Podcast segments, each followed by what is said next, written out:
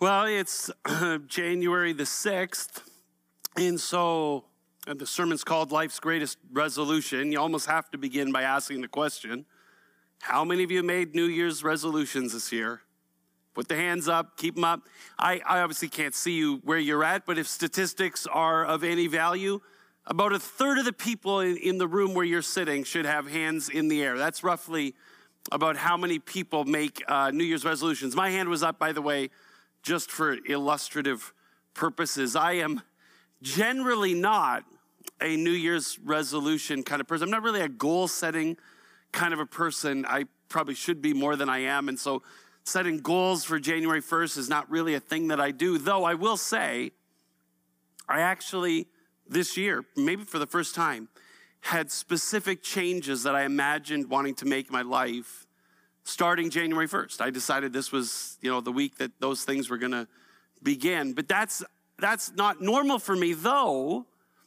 If you do make New Year's resolutions and you make them faithfully, you need to know that even though you might be in the minority, you are a part of a long standing human tradition. This isn't a recent innovation, you know, invented by industries, weight loss, and gym memberships, and whatever that want to make money off you at the beginning of the year.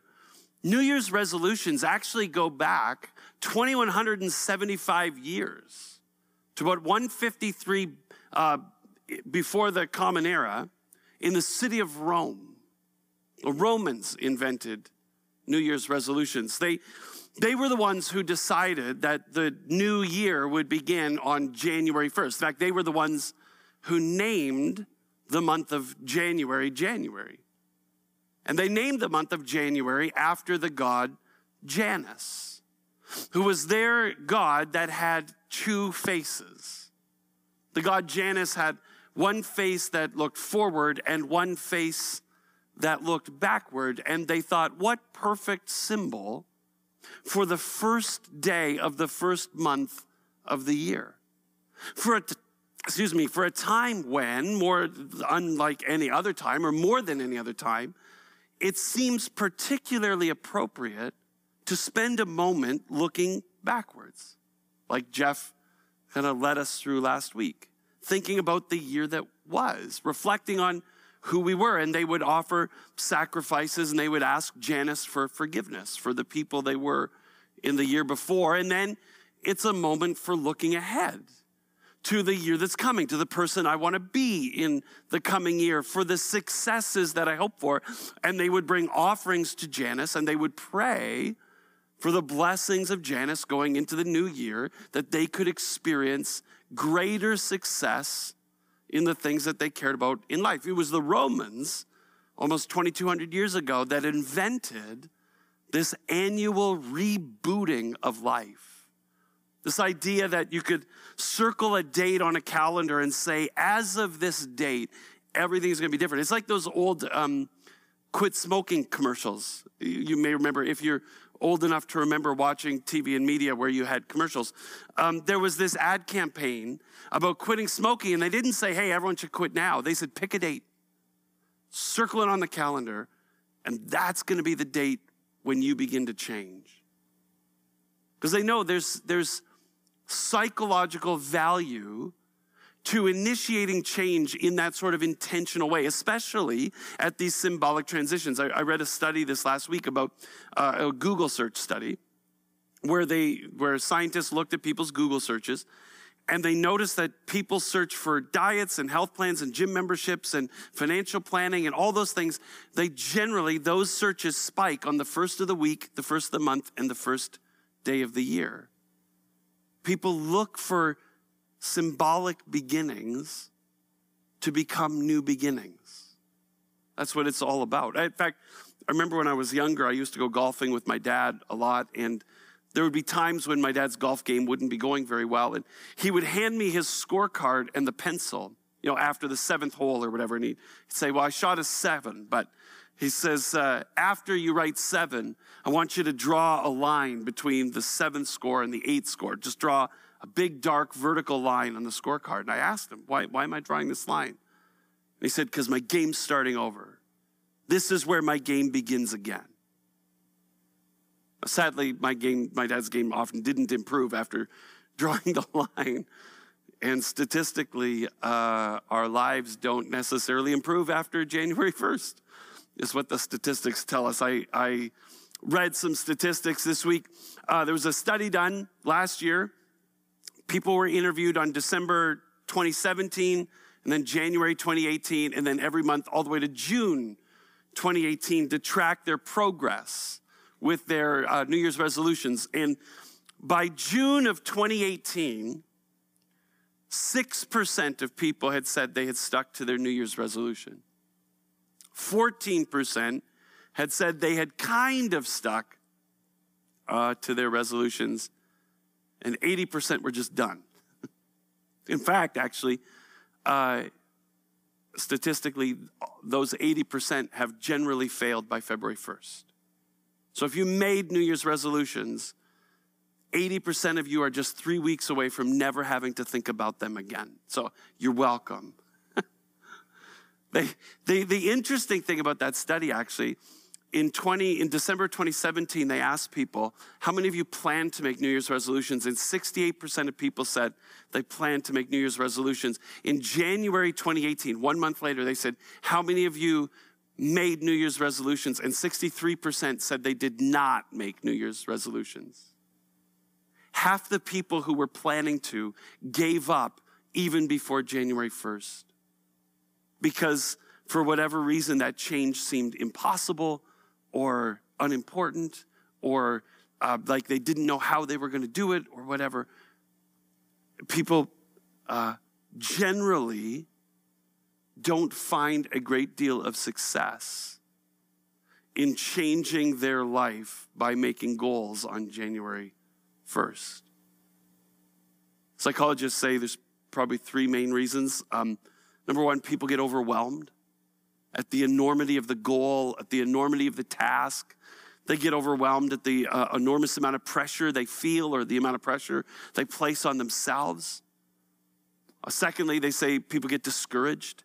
They don't see results fast enough, and then they begin to second guess whether or not they're doing it the right way, or whether or not they whether this is going to even work, whether they should have done this in the first place. Or thirdly, psychologists say many people aren't just they're not ready for a change. They don't care about the change. They make a commitment because they feel like they should, right? I should lose a few, I should save a few dollars or whatever. But they don't actually want to, they don't actually care. And because they don't value it, they don't follow through.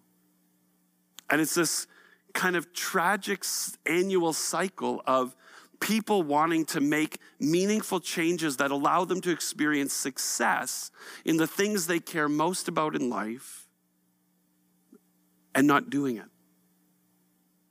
The interesting thing is that this idea that we have the power to make meaningful changes in our lives and experience greater success in the things we carry most about is actually a deeply biblical and spiritual idea. The Bible shares that ideal. In fact, there's an entire book of the Bible called the book of Proverbs that is written precisely about that idea that if you, excuse me, if you made different decisions, you could experience greater success. It says this in the book of Proverbs, chapter 1, verse 1. This is how it starts.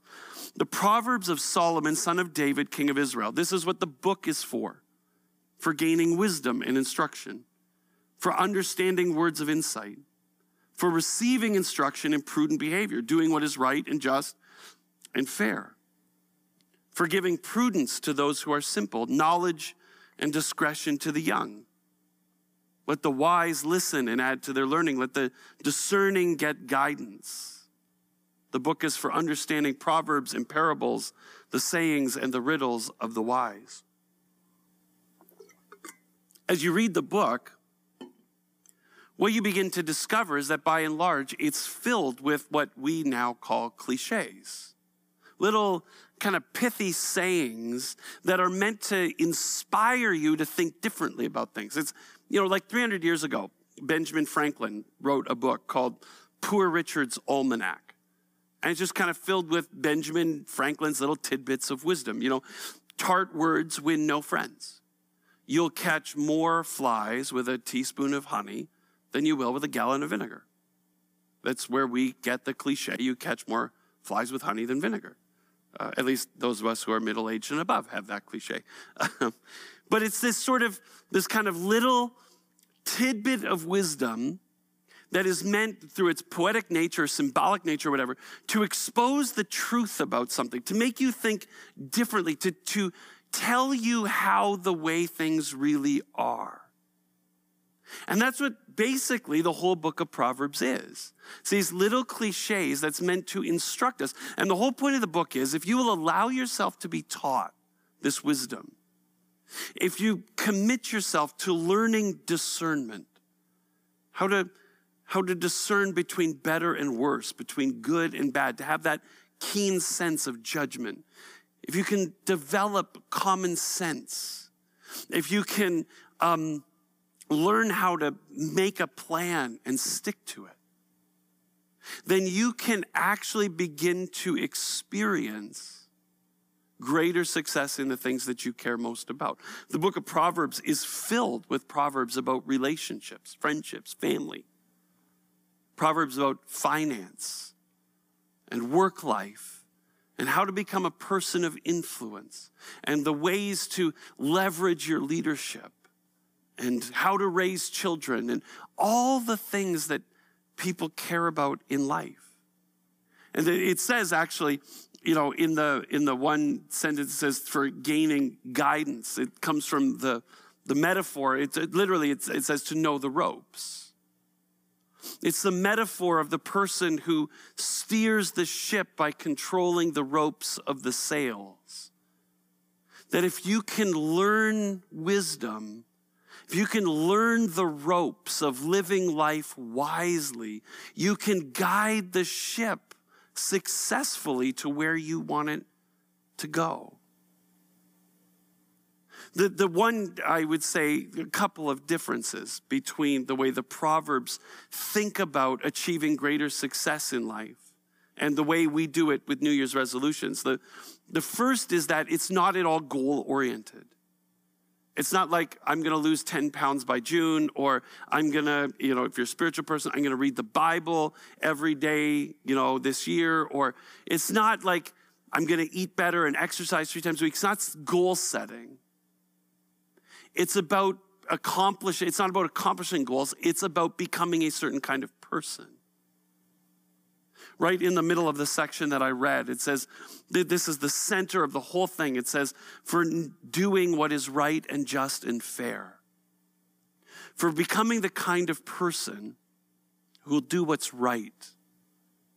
In other words, who will behave faithfully towards God and towards the community around you. Doing, just doing the right thing in God's eyes, in the eyes of the people around you. Doing what is just. It, it the word literally means to make something straight that's crooked.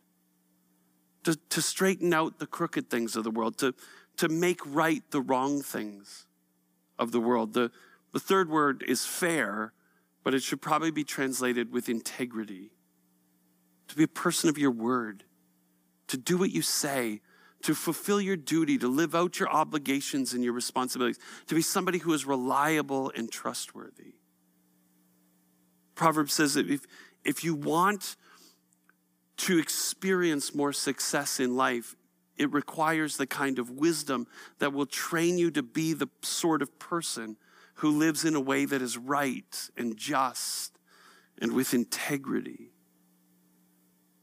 The other difference, I think, is that it's not about setting goals as much as it is engaging in a process.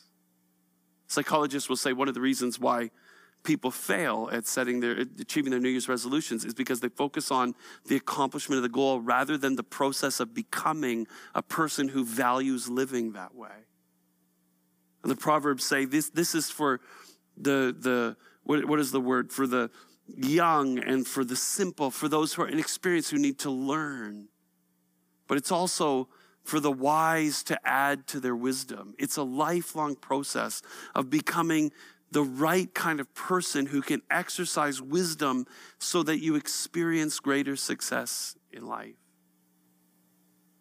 But probably the biggest difference between the sort of success that the Proverbs promotes and the kind of success that we attempt in our New Year's resolutions is actually the foundation of the whole thing.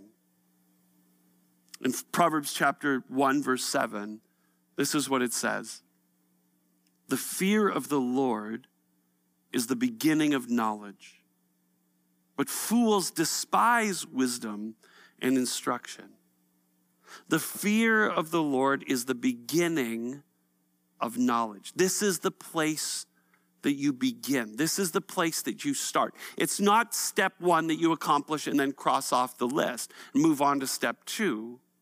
It's not the first thing in a list of things. When it says it is the beginning of knowledge, it means it is the core, it's the essence, it's the foundation of the whole thing. This is this is the trajectory setting decision that affects all the other decisions. The decision to fear the Lord. It's like the first thing you do when you go on a road trip. My wife and I love to road trip. The first thing you do when you head out on a road trip is you program the GPS. And it's not like you say, okay, now the GPS is programmed, we can put it away and get on to the next thing we have to do, which is start driving.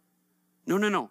The programming of the GPS becomes the guiding force that carries you through all of the rest of the things that you have to do. It becomes the orientation that carries you towards the goal, so long as you never waver from it. The Proverbs say the most foundational, the most important, the most fundamental resolution you can make if you want to experience, if you want to become the kind of person who makes wiser choices and experiences greater success in life, is the decision to fear the Lord. Now, what does that mean? The word fear doesn't mean be afraid. One of the most frequent commands in the Bible is do not be afraid. We don't need to be afraid of God. Um, the word fear describes an attitude of reverent submission. In fact, there's another passage in the Bible earlier on, Deuteronomy chapter 10, that sort of fleshes out what the fear of the Lord looks like. Starting in verse 12, it says this And now, Israel, what does the Lord your God ask of you but to fear the Lord your God? What does that mean? To walk in obedience to him to love Him, to serve the Lord your God with all your heart and with all your soul, to observe the Lord's commands and decrees that I'm giving you today for your own good. The, the fear of the Lord is this attitude of reverent submission that plays itself out. The, the passage describes both an outer manifestation and an inner motivation. On the outside, what does it look like? Well, it looks like walking in obedience to God. One translation says, walking in his ways, doing what Jesus would do, making the same decisions that God would make in your place, doing, doing what God wants you to do.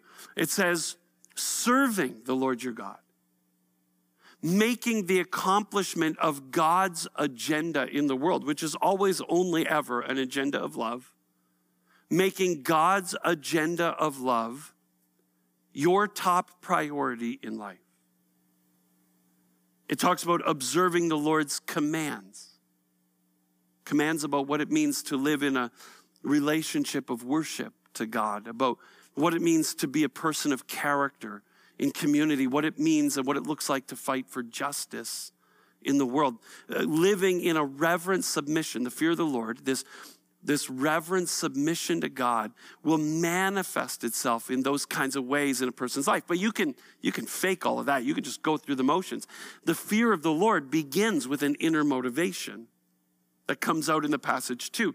The, the, the idea that you have this reverent submission for God, right? It's fear in the same way that we quote unquote fear our parents or fear our teachers. We, we acknowledge our submission to their loving authority in our lives. We acknowledge that God is God and we're not, and we need to put our lives at His disposal. But it comes from a place of love, it says, to love Him, from this place of intimacy and devotion and faithfulness towards God.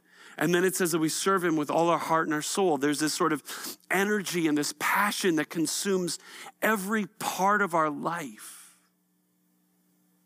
So, what does it mean to fear the Lord? It means to be consumed with this passionate devotion to God that manifests itself in, um, in us, in our lives, conforming our lives to the way He's called us to live. So it means to fear the Lord. I, I think it's significant, by the way, that the passage says it's the fear of the Lord rather than the fear of God. Um, that distinction is important. The Bible talks about God in two different ways. You can use the language of God, which is kind of a, the same sort of generic label that it is in English. It's not a name, it's not even really a title, it's just sort of a noun. It describes deities, right? And we apply it to all deities, irrespective of whose deities. The Hindus have gods, and the Muslims have a God, and the Jews have a God, and Christians have a God. And we just use the same word to describe all those deities. It's just a noun. And in the Bible, the word God usually refers to God kind of in the cosmic sense, as this all powerful governing deity who's in control of the cosmos. That's one way to talk about God. That's not what the Bible means when it chooses instead to say the Lord. And if you're reading in a paper Bible, lots of times online too, it'll all be in capitals. When you see the Lord in all capitals, that's actually translating the name of God. In the Bible, God has a name. His name is Yahweh. And God gives his name when the Bible uses God's name. And by the way, when I read the Bible and, I, and it says the Lord in all capitals, I will often in my head, I will read to myself the word Yahweh, the name of God, to remind myself that when the Bible uses the word Yahweh or the Lord, it's reminding us that God is a personal God who has revealed God's self to us by name, specifically through Jesus Christ. It's a God who is interested in being in relationship with us. You, you share your name with somebody when you want to enter into a more intimate, more personal kind of relationship. If you only know somebody as Dr. So and so or Mr. So and so, and then one day they say, Call me Barb, your relationship has just changed. You've now entered into a relationship that is personal and intimate. You've become something else. God gives us his name because he's inviting us into a relationship. Whenever God reveals God's self by name, Yahweh, He's always entering into relationship because He intends to save, to rescue people, to be for the people He's entering into relationship with. That's what, so it's fear of the Lord, not fear of God, this cosmic, distant deity who's all powerful and in control of everything and who will stomp on you if you get it wrong. No, no, no. It's living in an attitude of reverent submission, of passionate devotion that manifests itself in living a life that aligns with who God is because God loves us because Yahweh wants to live in relationship with us and Yahweh wants us to love him back. One time in the Old Testament, uh, Moses, uh, one of the heroes of Israel, went to God and said, I want you to show me what you're exactly like. And Yahweh said, Let me explain to you, I am Yahweh, the compassionate and gracious God who's slow to anger and abounding in love and faithfulness, maintaining love to thousands, and forgiving wickedness, rebellion, and sin. That's who I want to be in relationship with you. There's no reason to be afraid of God. But that is the kind of God that we could enter into a relationship of loving submission, of passionate devotion that consumes our whole lives, of, of loving intimacy that manifests itself in a life of, of, of walking in his ways and serving him, making his agenda our top priority for life, of obeying his commands when it comes to worshiping him and becoming a person of character and living for justice in the world. That's the kind of God you would want to enter into relationship with. Because according to the Proverbs, it's in relationship with that God that the wisdom begins to come that helps us become the certain kind of person who can make the sorts of choices that allow us to begin to experience greater success in life. In Proverbs 2, verse 6, it says this For Yahweh gives wisdom, from his mouth comes knowledge and understanding. He holds success in store for the upright. He is a shield to those whose way of life is blameless, for he guards the course of the just and he protects the way of his faithful ones. The Bible says you enter into this relationship of loving submission, uh, passionate devotion to God in everything, where he is the center and the priority of everything in your life, and the wisdom about life begins to flow from him. And he begins he holds success in store. He begins to guide the lives of those who live that passionate devotion to Him towards greater success in the things that they care most about in life. Now, I want to say a couple things. The first is this God is not a self help program. You do not enter into a relationship with God through Jesus Christ because you want to strike a deal so that God will make your life better. That's not how it works. God can't be manipulated that way.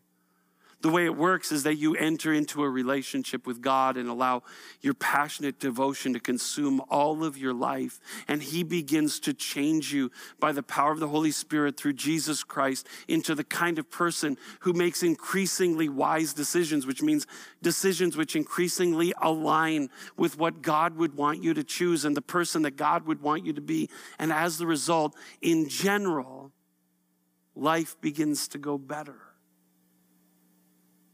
But the second thing I'll say is there's a lot of people in the room who are living a passionate devotion for Christ who can point to very specific times, maybe right now in your life, where it's not going better.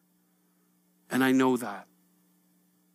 There's probably three things I'd want to say, and, and maybe to three different kinds of circumstances. The first would be that the Proverbs are generally true, but they're not promises. The world doesn't always work out in a neat and tidy way where if you're devoted to God, everything turns out in the end. It's not a, a rom com. In fact, two books earlier than the book of Proverbs is the book of Job, and there was nobody more passionately devoted to God than Job, and his life went sideways and became a dumpster fire. And it's almost like the biblical writers are going out of their way to remind us that it doesn't always work out in a neat and tidy way. And part of the reason is number two, because the world is filled with brokenness and evil. That there is unlove and anti love at work in the world, in the lives of people around us that we can't control, in our own lives in ways that we can't control. There is, the Bible says, there is a power of evil at work in the world that is disinterested in us living a passionate devotion in our life with God. Um, sometimes the world is just random and chaotic. Probably the third thing I would say is that your story isn't over yet. That this may just be a season where God is inviting you into faithfulness in your passionate devotion, in which you have to trust that He is walking with you, even as you're walking with Him, even though you can't see the light at the end of the tunnel just yet. But at the end of the day, the question for 2019 is not what goals are you going to set to make your life better? The question for 2019 is in what ways are you going to draw yourself closer to God? In what ways are you going to lean into a deeper, more passionate devotion rooted in loving intimacy, a life of reverent submission, where you will make God the center and the priority of everything in your life, trusting that in the process, He will begin to transform you through his son Jesus into the kind of person who can make better decisions about what it looks like to live your life in alignment with God's vision for you, such that maybe this year you can begin to see greater success in the things that you care most about in life. What's that going to look like for you in your your uh, world in your health life, you know, physical health and mental health and emotional health. What is it going to look like for you to love God passionately in those ways? In rest and stress and play and boundary setting and work life balance and all that. What is it going to look like for you to love God in the world in which you serve, whether at work or at home with your family or in life or in, as you volunteer? What is it going to look like for you to love God in the way that you go about being a student at school? What is it going to look like for you to love God in all in your relationships, in your family, and being a spouse, and being a parent, and being a friend, and being a colleague? What is it going to look like for you to live that passionate devotion to God in all of those areas of life? And who's going to walk with you this year in that? As a mentor, as a somebody who provides advice, somebody who cheers you on as a traveling companion who will join you in the journey of leaning into a passionate devotion to God, which makes him the center and priority of everything.